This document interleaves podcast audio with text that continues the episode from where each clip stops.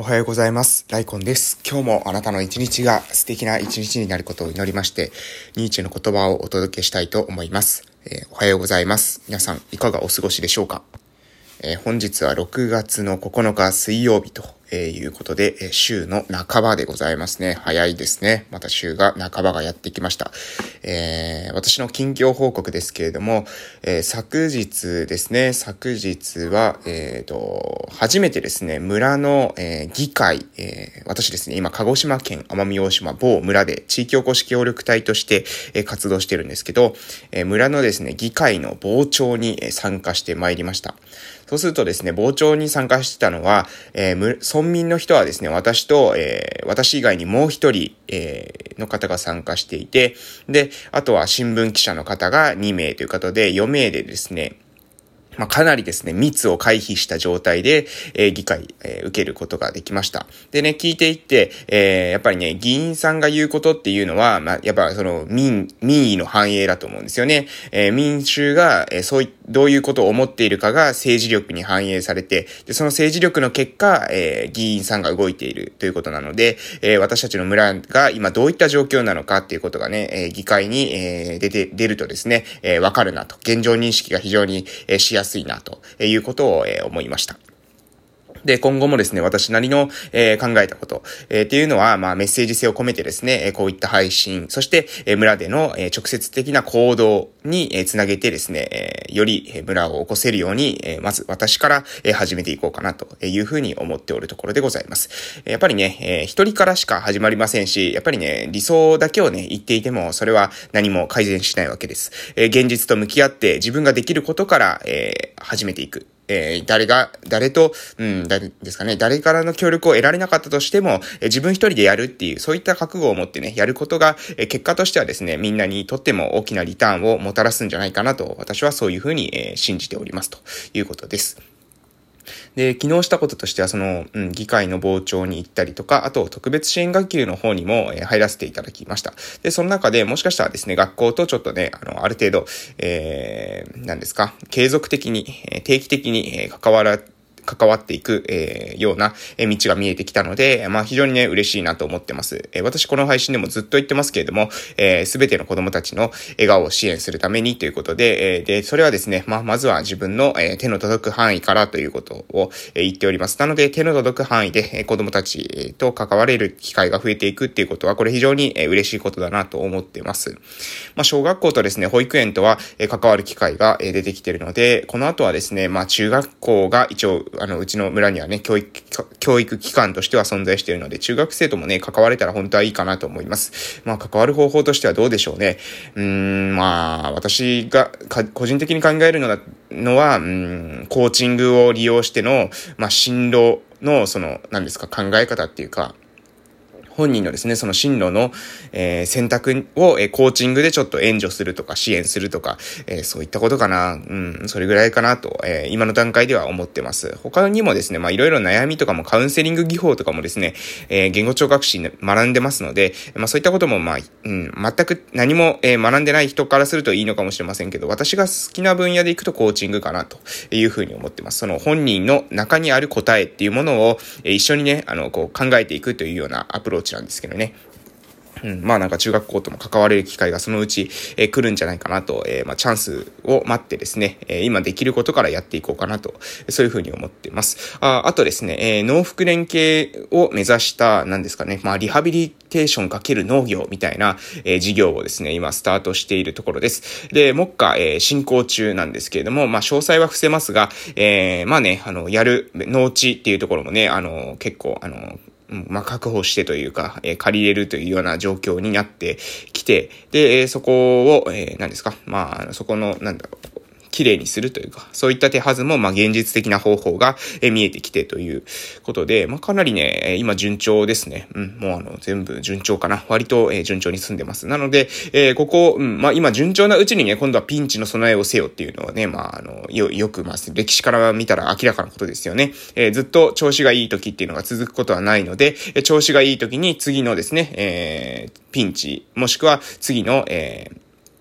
今度来る、今後来る流れっていうものを先に読んで、え、次に向かって動き出すってことがこれが基本かなと思います。今はね、非常に本当に、えー、全て順調に動いてるんですよ。でもね、絶対このままじゃないんですね。絶対ピンチは訪れると思います。なので、そのピンチを予測しつつ、え、ピンチが来た時の予備力を備えつつ、えー、す、展開をですね、していこうかなと思っています。うん。あそんな感じですね。はい、ということで、えー、大体ですね、まあ、5分くらい話しましたので、今日も、えー、ニーチェの言葉をお届けしていきたいと思います。今日はですね、自分の弱さと弱あ自分の弱さと欠点を知っておくというような内容です。それでは行きます。自分の弱さと欠点を知っておく。成功している人は、すべてにおいて強さがあり、運に恵まれ、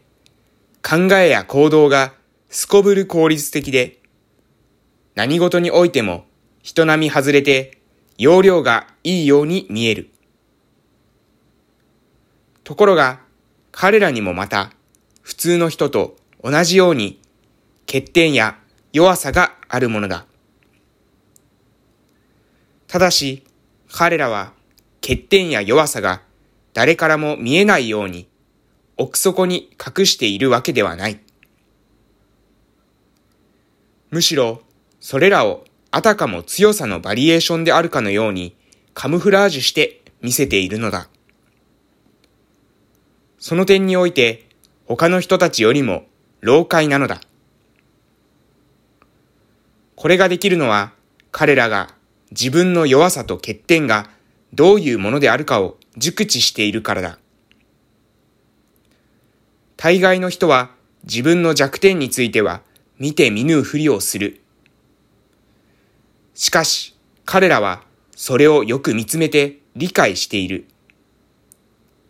そこが普通の人とは異なっているのだ。はい、えー、漂白者とその影から自分の弱さと欠点を知っておくというような内容をお届けしました。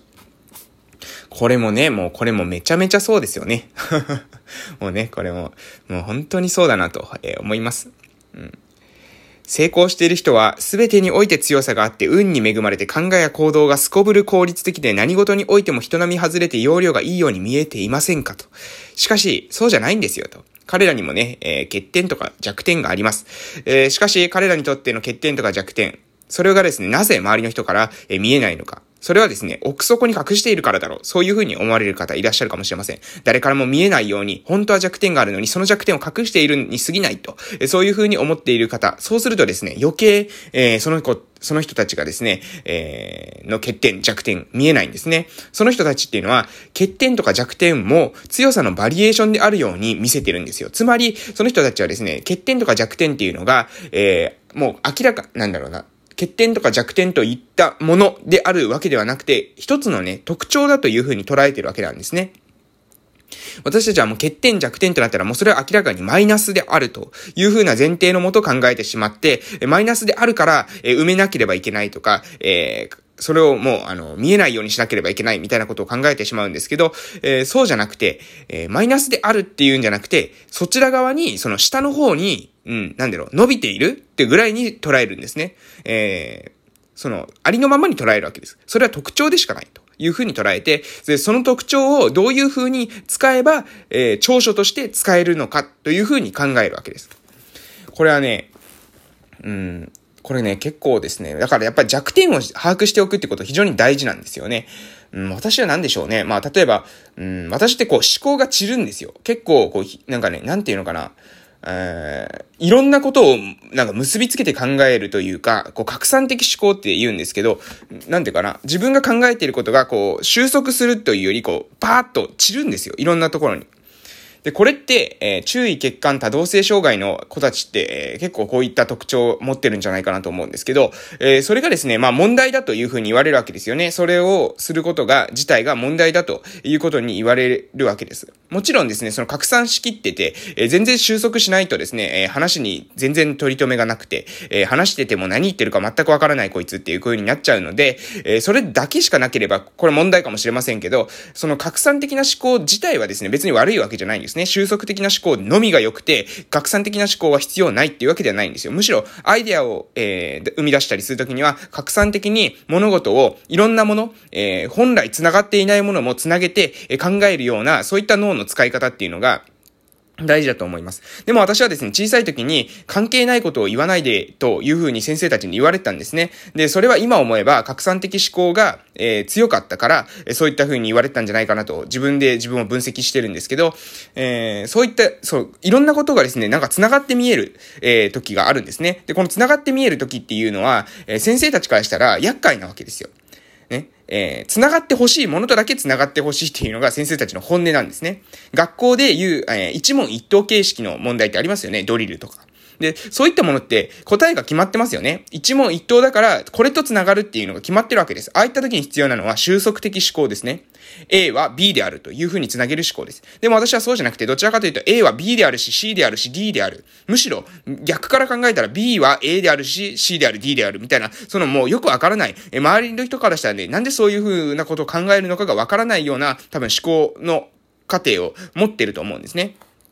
それは、えっ、ー、と、私の思考過程が優れてるというわけじゃなくて、シンプルにそれは収束的思考と拡散的思考っていう特徴の違いなんですよ。散りやすいんです。だから、え弱点としては気が散りやすいんですね。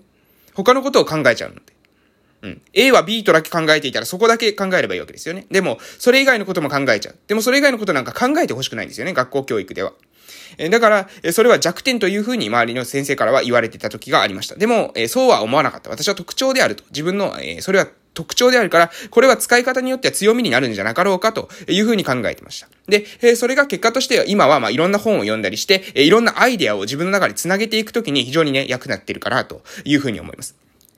皆さんの中にも特徴があると思うんですよね。その自分の特徴っていうものをどういう風に活かしたら、どういう文脈で使えばそれが強みになるのかっていうのを考えてみるとですね、自分を、えー、何ですかね、能力をこう発揮できる場面が見つかってくるかもしれません。それではお時間ですので終わります。えこれから今日というあなたの人生の貴重な一日が始まります。いってらっしゃい